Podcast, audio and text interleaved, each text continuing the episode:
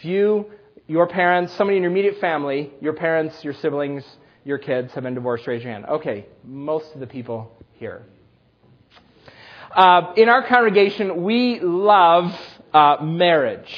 We love marriage. It's a reflection of the fact that we believe that God loves marriage too. It was His idea. We pursue it out of reverence for Him. But we live in a world where marriage, uh, where marriage in, in particular, and the idea of marriage itself is crumbling. It was not that long ago that either Time or Newsweek had a cover story, and the cover story was, Is marriage necessary? Uh, the chances of you reaching your 25th wedding anniversary are less than 50%. Uh, divorce rates are up. The number of men and women who only marry once is uh, in life are down. Now, most of you have probably heard that the divorce rates inside the church are identical to those outside the church. That's actually not true. In fact, um, I read a, a, study not too long. It's it's true of people who self-identify as Christians, but it's not true for people who are very involved in their congregation. Here, let me read a paragraph from a news story. I saw it recently. Uh, Brad Wilcox is a sociologist at the University of Virginia and director of the National Marriage Project, and he found that active conservative Protestants, that would be us, who regularly attend church are 35% less likely to divorce compared to those who have no affiliation. Now listen to this. Nominally attending conservative Protestants are 20% more likely to divorce compared to secular Americans. So for the sustainability of your marriage, it's better for you to not go to church at all than to be just on the fringes of a church. Uh, regardless of the fact that our statistics are a little better than we had thought, uh, divorce touches almost everyone in some way. Uh, most of the people that you work with, most of the people that you know, um, either have some form of ex in their life an ex husband, ex wife, an ex son in law, an ex sister in law, some sort of ex in some way. Uh, and we live in this world and we work living in this world, the reality of that down into the seedbed of our faith. And we, we follow Christ in the midst of this chaos. Uh, the prophet Malachi helps us with that a bit in chapter 2 of his prophecy. And I'd like you to take your Bibles and turn with me to Malachi chapter 2. Uh, Malachi is, uh, as we have said several times, right at the end of the Hebrew Scriptures, right before the Gospels. You'll find it there. And I want you to d- turn your attention to Malachi 2, verses 10 through 16. Uh, today we're going to dis- uh, consider this paragraph that has been described as the passage with the most elevated view of marriage in all of the Old Testament. And I'm going to read the passage before we begin here. Uh, Malachi 2, verses 10 through 16. You follow along as I read. Have we not all one Father? Did not one God create us? Why do we profane the covenant of our fathers by breaking faith with one another? Judah has broken faith.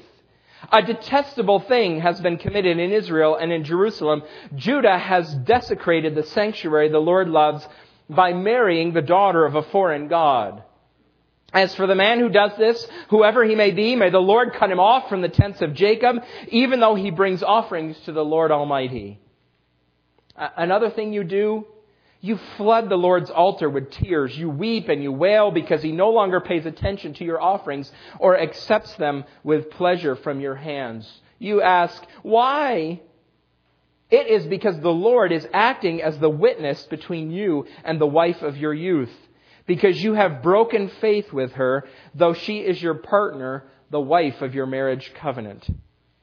Has not the Lord made them one? In flesh and spirit they are His. And, and why one? Because He was seeking godly offspring. So guard yourself in your spirit and do not break faith with the wife of your youth. I hate divorce says the Lord God of Israel. And I hate a man's covering his garment with violence, as covering himself with violence, as well as with his garment, says the Lord Almighty. So guard yourself, guard yourself in your spirit, and do not break faith.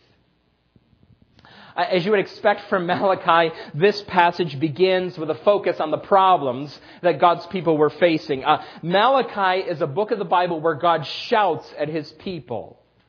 Um, I think I've described to you before my uh, great grandparents. My great grandfather was a curmudgeonly old man, and when he did not feel like listening to his wife, he would turn his hearing aid down.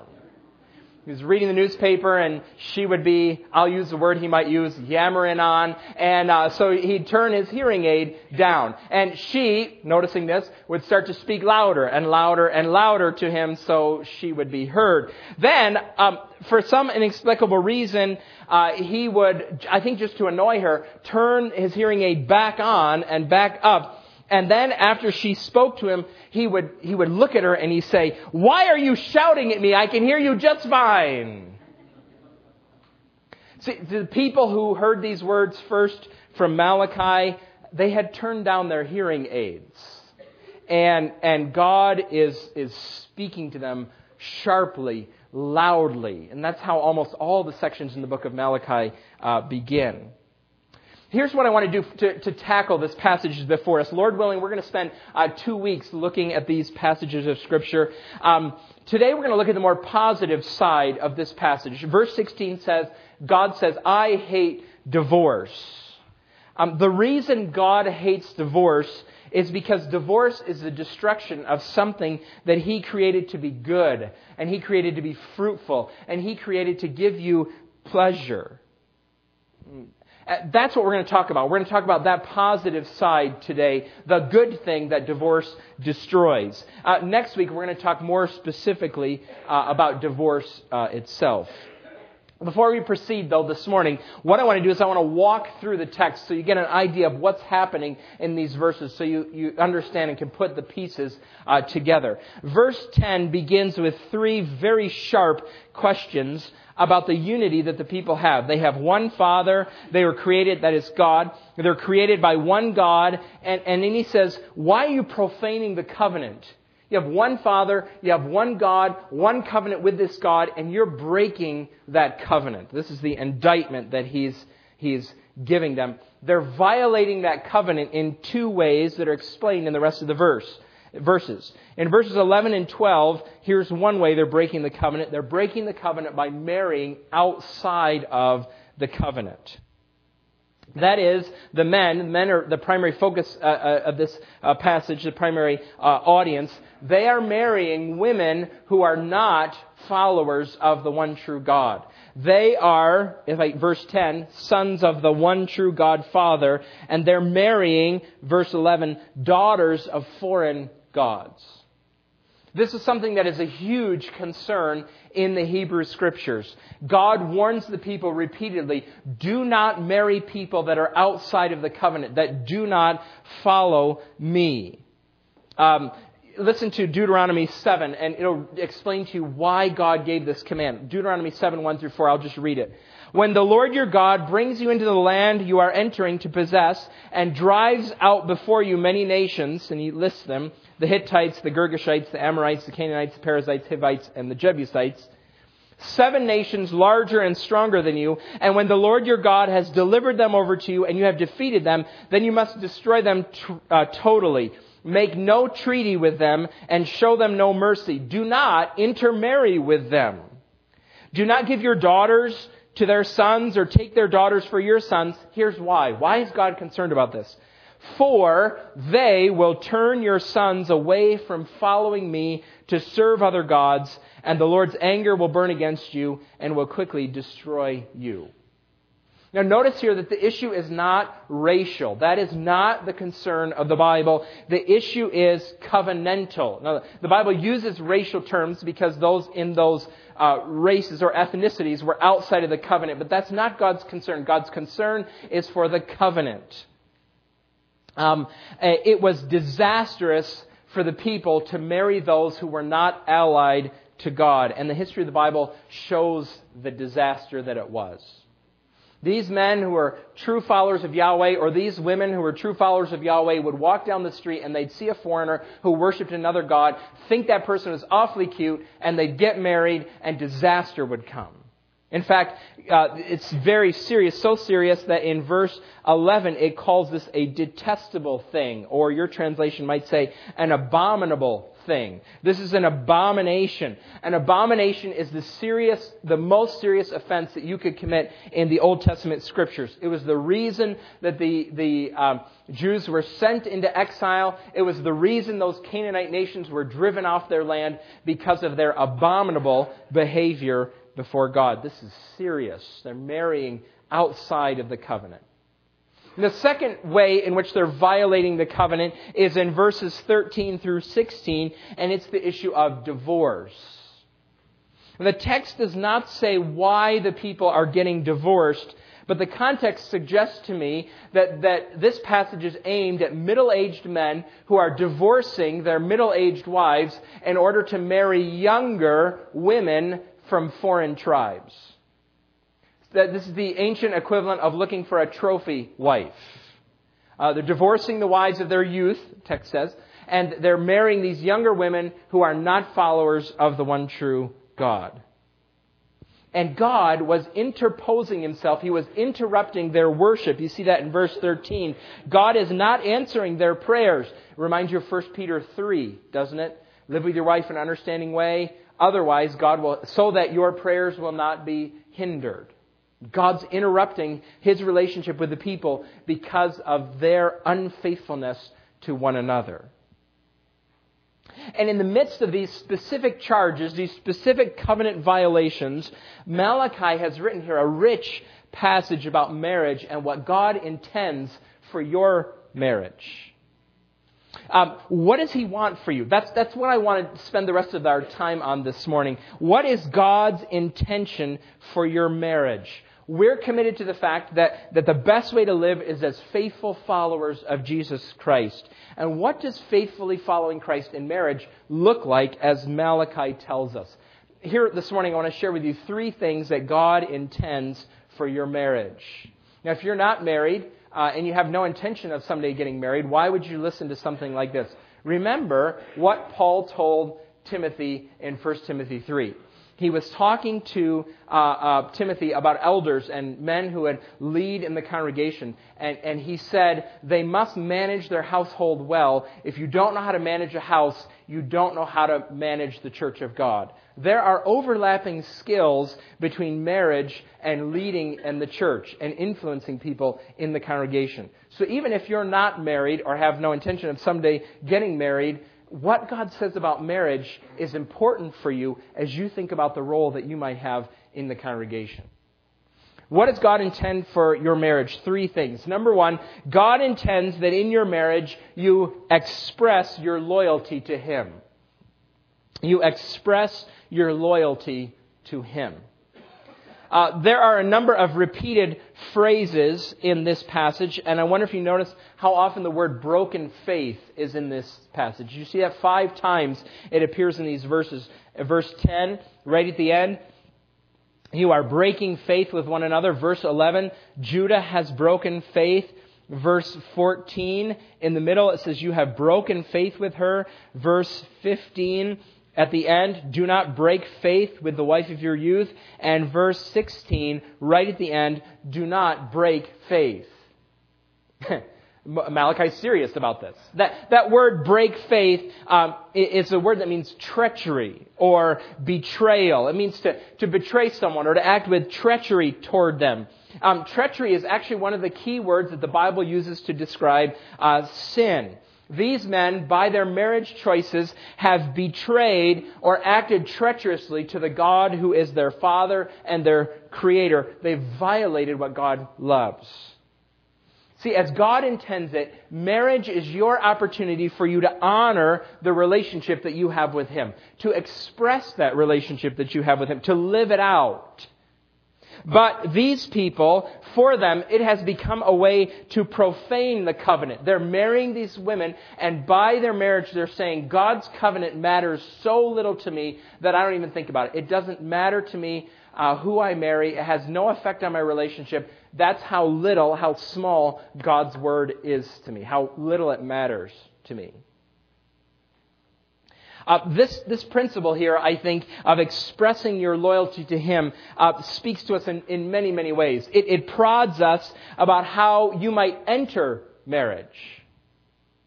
See, this passage reminds us that your first priority for whoever you're going to date or court or marry should be someone who shares your commitment to Christ. Now, uh, this is not news to you, I'm sure. This is the appropriate time for me, the pastor, to quote 2 Corinthians 6. Do not be unequally yoked with unbelievers, right? You, have heard that before. This is a reminder, though, that your spouse will affect your faith. He or she will push you in one direction or another. Know, sometimes in the church we talk about marrying fellow believers uh, because we believe it's the safest choice. You, you talk to somebody, um, some young adult, and, and you say, So, uh, tell me about the type of person that you'd like to marry someday. Well, they have to be a Christian, and once they get that over, then they tell you about the things that are more important, or really important. Well, they got to like soccer and movies and to go shopping and woodworking. I don't know. But they give this list. Christian is the one. Once we get out of that, then we get into the really important part. So you go up to somebody and you say, "You trust in Christ?" Yep, good. Let's talk because now we can find out about each other, right?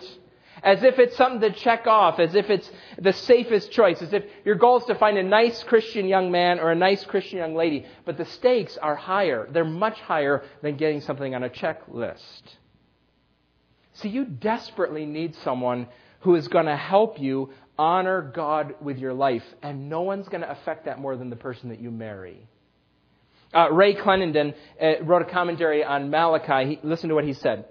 The corruption of the human heart is already a strong enough foe to righteousness without inviting enticement to sin into one's home through marriage to one who is still in bondage to the spiritual powers of darkness.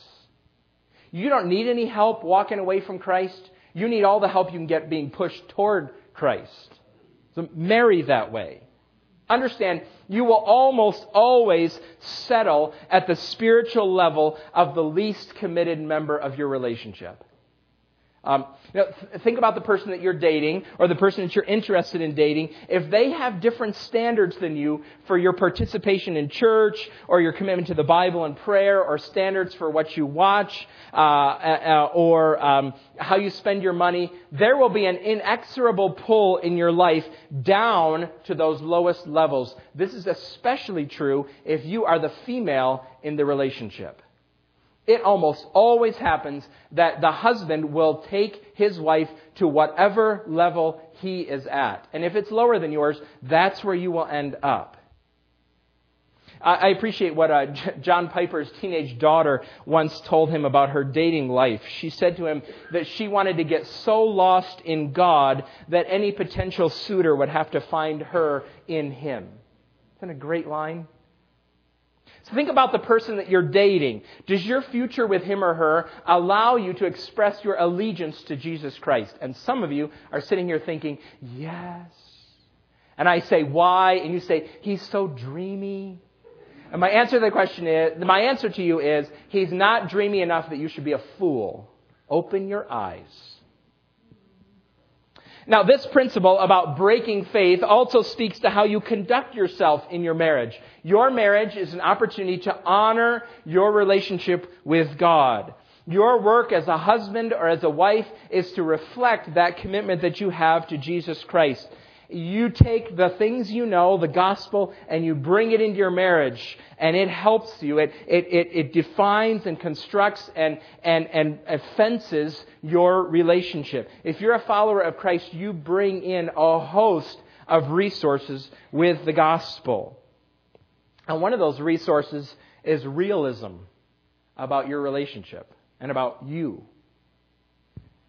Um, in a, in a few minutes, I'm, I'm going to talk to you about the promise of a good relationship and how God is, is intention for your marriage, that, that you be companions with the person uh, to whom you are married. But let's be honest this morning. When, when the Bible describes marriage in all its glory, it's talking about something that is completely unnatural to us. Love somebody like Christ loved the church? Respect somebody and, and show love to them? Really? Forever? The rest of my life? A few minutes ago, uh, Pastor Scott read about uh, the first marriage in Genesis 2, how wonderful it was. Uh, Adam and Eve, there they were in the Garden of Eden. They didn't have any in laws at all. Um, they were there. Somebody said that. I can't believe you said that. Okay. They were. Um, what does the text say? That, that does not what it praises. It says they were, they were unashamed, naked and unashamed in each other's presence. They were perfect. They lived in a perfect place. They had a perfect relationship with one another. They had a perfect relationship with God. And God gave them one command to follow. And what did they do? They broke faith. Right? They betrayed the relationship that they had with God. They were treacherous with God. They chose to eat the, the fruit uh, that instead of follow God. And they introduced into this world this contagion known as sin. And that inclination to treachery before God has passed on to all of us, and we live out of it every single day. See, marriage is a relationship that calls for loyalty and kindness and service, and I am inclined naturally to be loyal to nobody but me, and to be kind to my wants, and to serve my desires. That's how I naturally am. This is what sin does. It turns you in on yourself. It does not make you inclined to do the necessary work to sustain any relationship. And, and, when the Bible describes God's ideal for marriage, it describes something that is completely counterintuitive. It is much easier, it's much more natural for me to, natu- to sabotage my marriage than to build it. And the same thing is true for you. If you're a follower of Christ, you bring this in. You know this. You know, if you're a follower of Christ, that when you stood across from that lovely young lady or that handsome man, though uh, he or she was uh, showered, shaved, uh, scented, and, and uh, she was wearing the most expensive dress she'll ever wear, you knew when you made those vows that underneath all that glitz, glow, beauty, and perfection was just a dark, rotten, sinful heart. You, you know that. That's what the Bible says. And it was in you too.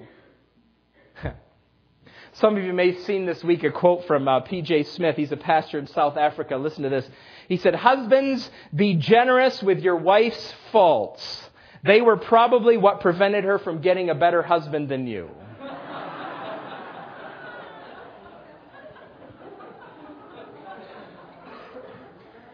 Recently, the last space shuttle took off from Cape Canaveral. Uh, I saw the first space shuttle go up into space uh, in in the 80s. Um, the, the space shuttle's program is, is now over. Um, at liftoff, the shuttle has in it two million pounds of solid propellant and 500,000 gallons of liquid propellant. That's a lot of gas in that space shuttle, a lot of fuel. Do you know that 83% of all the fuel that a space shuttle will use during its entire mission is used in the first few seconds of its flight? It has to overcome the pull of gravity in order to get that massive thing into the air. What force is there on earth that can help me overcome my natural bent towards selfishness so that I can do in marriage what God intends?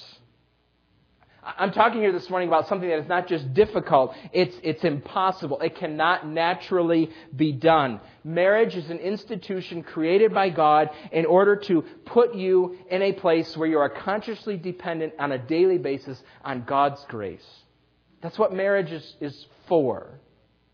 It's, it's actually what you are saved to. We use the word saved a lot, right? Well, we can talk about being saved from something and saved to something. As followers of Jesus Christ, we are saved from God's wrath. Because of my sin against uh, uh, and my treachery before God, I deserve God's wrath. I deserve to bear His wrath against sin forever. But Jesus Christ died on the cross for my sins. He paid the penalty that I deserved. He died three days later. He came out of the grave, and he's sitting right now at the right hand of God. And the Bible says that God offers life and forgiveness to anyone who will take it by trusting in Christ. He hears and answers every call. Oh, Jesus, in your name, through your work, please forgive me and give me life. There's no one who's ever prayed that prayer that God has not answered. We're saved from God's wrath. But then, once we cross that line from unforgiveness to forgiveness, we're saved to something. You're saved to a life of daily dependence upon Him. And if I know that, if I'm aware of the, the gospel in my life, and I bring those resources into my marriage, um, I, I, I, I'm equipped here to live out this gospel with my wife. See, because I know about human tendency to violate covenants, I know that my spouse will fail me, and I know that I will fail her. Because I've been forgiven, I have the resources to forgive her. She's going to sin, I'm going to sin. Because of Christ, we in marriage can, can extend forgiveness to one another. This is how I honor God, how I express my loyalty to God in my relationship. I live out of the resources of the gospel, even in my marriage. Somebody once asked the question, why does the New Testament not talk about marriage? I mean, there's a few key passages. Why is it not there more? The New Testament talks about marriage all the time. Anytime it says something like, love your neighbor, it's talking about marriage, because you don't have a closer neighbor. Uh, if our common allegiance is to Jesus Christ, uh, we can recognize that together we have the opportunity to cultivate spiritual intimacy with one another, which I frankly find to be the most challenging aspect of marriage.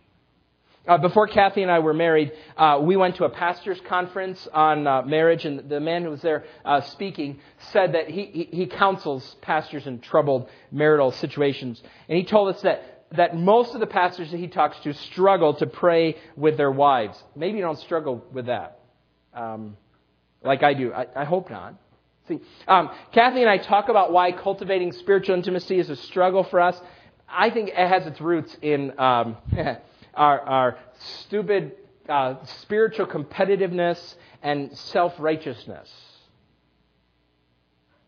Uh, I'll even be more candid, I suppose. No one knows more of my areas of struggle in life and my failures than she does. Nobody knows them more on this whole earth.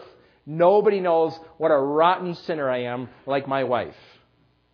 And the same thing is true of you. And, and no one, by her presence in my life, uh, makes me confront those struggles about me that I see and failures than, than she does. So, sometimes it's hard to pray with someone when you have to pray so much about someone. I'm my biggest marriage problem. I bring it in. God put your spouse in your life for your growth in holiness. Uh, he or she is one of the chief means of grace in your life. God gave you somebody that knows your faults more than anybody else and has an opportunity to extend grace to you like nobody else. And, and, and when you live in marriage as an expression of your allegiance to Christ, you'll embrace that person as God's gift for your holiness. God intends your marriage to express your loyalty to Him. Number two, we'll move on here. God intends for you to enjoy your relationship with your spouse, to enjoy your relationship with your spouse. It's where you express your loyalty to Him, and it's where you enjoy your partnership. Now, that word partner is, is important here. It, you'll find it here in verse 14. Um, we'll read it again. It says, You ask why. That is, why is God not answering our prayers? It's because the Lord is acting as the witness between you and the wife of your youth, because you have broken faith with her, though she is your partner, the wife of your marriage covenant. Um, your translation might say not partner, but, but companion. This is the only place in the Old Testament where it's used of a, of a woman. The verb form of this is, is the word to join or to bind, to bond. And, and it most often refers to friendship between men. It describes a partnership in which you have a common interest. Um, it's sometimes popular to think in history uh, that in places or in, in ages in history in which women are second class citizens or poorly regarded, it's popular to think that that's the Bible's fault, that Christianity subjugates women. Um, maybe in, some instances, but I think it has more to do with the fact that the Bible is poorly read than that the Bible is lived out. Uh, here, God describes what, uh, a wife as a partner, a companion, someone with whom you share life. Uh, um, it, it, does not describe, uh, nobody else in the world talked about women this way. Nobody else in the ancient world talked about women this way. Uh, she's your partner. She's not your slave, your property, your maid, your cook, your laundress. She's your partner. She's your companion. It was actually the influence of the gospel uh, that that raised, that changed the role of women in society. It's what the gospel does. If you want to know more about this, you should read a great book by uh, Robert Stark. It's called "The Rise of Christianity." When the gospel came to Rome, the Roman world, it elevated everyone, everybody whom society marginalized. The gospel elevated. I'm reminded of what uh, Mother Teresa said in a National Prayer Breakfast several years ago. I have several concerns about Mother Teresa's understanding of the gospel, but she enunciated the worldview of Christ well at this moment when she said this. She was talking about abortion. And uh, she was standing in front of this crowd, and at the National Prayer Breakfast, uh, uh, President and Mrs. Clinton were there, and uh, the Vice President Al Gore and his wife were there. Um, and, and she said to them, Don't kill your babies. Give them to us we will take care of your babies. And, and that's what the gospel did. That's how the gospel transformed the Roman world. They went everywhere and said, don't throw people out, we'll take them. And they did. Your spouse is your companion. She's your companion for life. Are, are you treating her that way? Are you treating him that way? See, God has, has put you together. This is what he does in your marriage. Are, are you pushing each other away? God intends for you to live with that person that you're married to for the next uh, 30, 40, 50 years. Whenever I perform a wedding ceremony, I always, toward the end, try to, to, to say to people, Your 50th wedding anniversary is going to be. And it's amazing how often I get the date wrong. But anyway, I always try to set this out. Think about this 50 years. Are you acting today in a way that you're going to be happy with that spouse for the next 20 years, the next 30 years? In light of the fact that you're going to be 65 someday with this person or 75 with this person someday, does it, does it really matter that much if there's towels on the bathroom floor again? I mean, really? Is, is it, is it really that important? I heard once of a, uh, of a woman who was uh, celebrating her 50th wedding anniversary, and she, uh, the big party, and one of her grandchildren came up and said to her, "How how did you make it? What's the secret here of making it this far in marriage?" And she said, "Well, I had a piece of advice given to me a long time ago before we got married. Somebody said that I should write down ten faults of my husband for uh, which, uh, for the sake of our marriage, I would overlook." So before you get married, write down those 10 faults. And she said to the, her granddaughter, she said, I never made that list and never wrote it down, but every time your grandfather did something that annoyed me, I said, lucky for him, that's one of the 10. Are you doing things that are pushing each other away? Uh, Lance Armstrong wrote about his marriage. You know Lance Armstrong, the, the cyclist, in his autobiography, and he writes about how cycling was the center of his life. Listen to what he said. All I knew was that in trying to do everything, we'd forgotten to do the most important thing. We forgot to be married. People warn you that marriage is hard work, but you don't listen. You talk about the pretty bridesmaids' dresses, but you don't talk about what happens next. How, about how difficult it will be to stay or to rebuild. What nobody tells you is, is that there will be more than just some hard days. There will be some hard weeks, and perhaps even some hard years.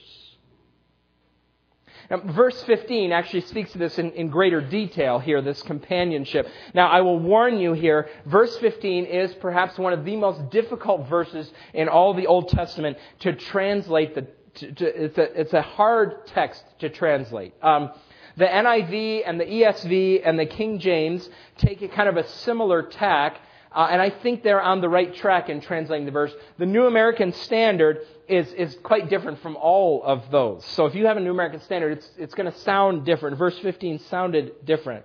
Um, if the New American Standard is not what Malachi meant, at least what it says is true. So we will give it that. But uh, verse 15, it says, God made you one. Has not the Lord made them one? You're one flesh. He, he joined you together. That's what marriage is. Um, God could have made any sort of union. He could have made a, a trio a quartet. He could have made marriage polygamous. He did not do that. He made marriage between the two of you, and He makes you one. And verse 15 alludes to one of the greatest tasks, the most challenging tasks that God gives you as one. Verse 15 in the middle says, Why did God make them one? Because He was seeking godly offspring. Your spouse is your partner, and if God gives your children, you children, your partnership will be vital in, uh, in the task of raising those kids. Now, just as a tangent here, I think verse 15, I think the women's ministry Bible study will be thinking about these issues in the, the study that they're doing. Uh, I just think that uh, verse 15 addresses here one of the purposes of marriage. One of the purposes of marriage is to have children. It does verse 15 does not say how many children. It does not say to maximize the number of children that you have. But it does say that if God's values matter to you, every marriage should be open to the gift of children. If you don't want to have kids, ever at all, never, you shouldn't get married because that's one of the purposes for marriage.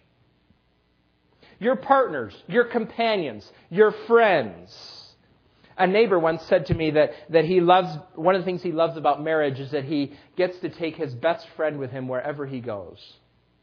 Is that, is that true about you? Do you get to take your best friend with you? Joyce Baldwin wrote this Malachi is a quiet witness to a mutually satisfying marriage relationship, which, though begun in youth, does not become jaded with the passage of time. Has your relationship become jaded with the passage of time? Are you pushing each other apart? Not too long ago, uh, Claire and Jenna and I went to the Whitaker Center, the Science Center in Harrisburg, and uh, down on the, the first floor, they have these two seats that are they're facing each other like this, and those ch- the chairs are on on on um, tracks, kind of like they're on train tracks, and they move back and forth this way. And at, at the Science Center, they're trying to demonstrate the transfer of energy so you're supposed to sit down in the chairs uh, with the partner and face them and put your hands together like this and push. And what you're supposed to see is that the energy that was in this uh, pushing transferred this way, moving you apart.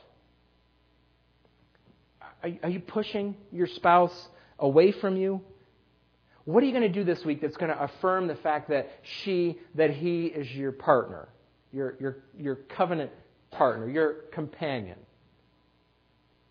There's one more intention that I would like to discuss here. Well, we'll just talk about it briefly. God intends for your marriage to, number one, express your loyalty to Him. Number two, He wants you to enjoy your partnership with your spouse. And number three, He wants to, you to execute your covenant promises. God intends for your marriage to be a place where you execute, where you fulfill your covenant promises. Now, we talked last week about the word covenant and how important it is in Malachi. There's covenant language in this chapter. God has made a covenant with his people. That's true. There is also a covenant with the spouse, with your spouse. God here is the witness of that covenant, verse 15, 14, rather. And you promise to love them. You promise to be faithful to them. That's, that's a shocking thing.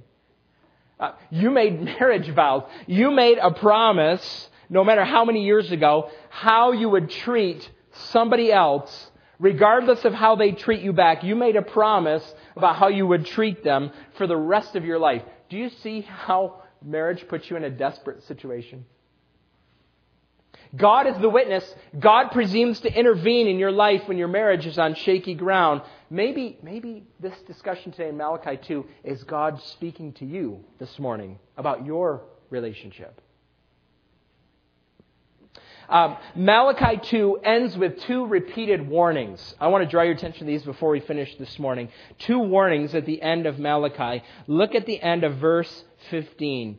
Guard yourself in your spirit and the end of verse 16 guard yourself in your spirit. This sounds very New Testamentish, doesn't it? Does it sound like Paul would write something like that? Guard your spirit. See, we usually think of the Old Testament as a portion of Scripture that's about the outside. Don't get divorced. That's an outside thing. Okay, I got that. Old Testament. New Testament, though, is the inside, except here, right? Guard your, your spirit. The word guard means to keep or to protect. It's used to refer to someone who, who uh, guarded a city or guarded a treasure. Malachi is saying to you, watch out. Watch your life Look out for any uh, uh, uh, growing bitterness or resentment or indifference or drifting in your marriage. Watch out. Are you allowing anger to fester? Or is there laziness in your life that threatens your marriage covenant? Do you remember the, the security situation in the United States after September 11th? Do you remember what life was like from September 12th on for the next few months. I mean, there were concrete barricades everywhere, weren't they? Every policeman you saw, you were really thankful for, uh, and and um, they were they were armed. Uh, my sister lives on a military base, and whenever she would go, uh, come and go, or when she would enter back into the base, they always mirror checked her cars, pop the trunk, pop the hood, and they looked over that vehicle uh, scrupulously. Um, we watched one another skeptically. We, we, participated in new security measures. We were on high alert. It's been almost uh, 10 years. And now our inclination is just to complain about those security measures. What a pain. What if you had that sort of vigilance in your soul, that September 2011 vigilance in your soul, that you were watching internal attitudes and practices that threatened your marriage like we were afraid of terrorists threatening us. It's what Malachi is calling you to do. He says, do it for Christ's sake. Do it to protect your covenant. Let's pray, shall we?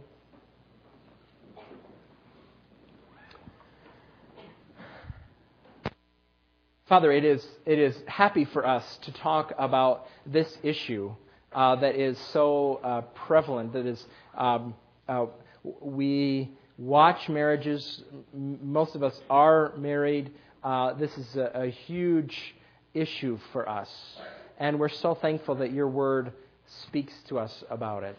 It warns us, it corrects us, it challenges us. Father, this morning, I pray that you would, by your Spirit, do a tremendous work in our midst, that we would have gospel infused marriages in our congregation that would be marked by forgiveness, that we would heed unity's call, that we would seek to serve one another as followers of Christ for Christ's sake. Uh, Father, we are in need of your grace, your tremendous grace to get us off the ground into what you intend. So we come before you gladly admitting our dependence upon you and welcoming uh, the reception of it through Jesus Christ our Lord, in whose name we pray. Amen.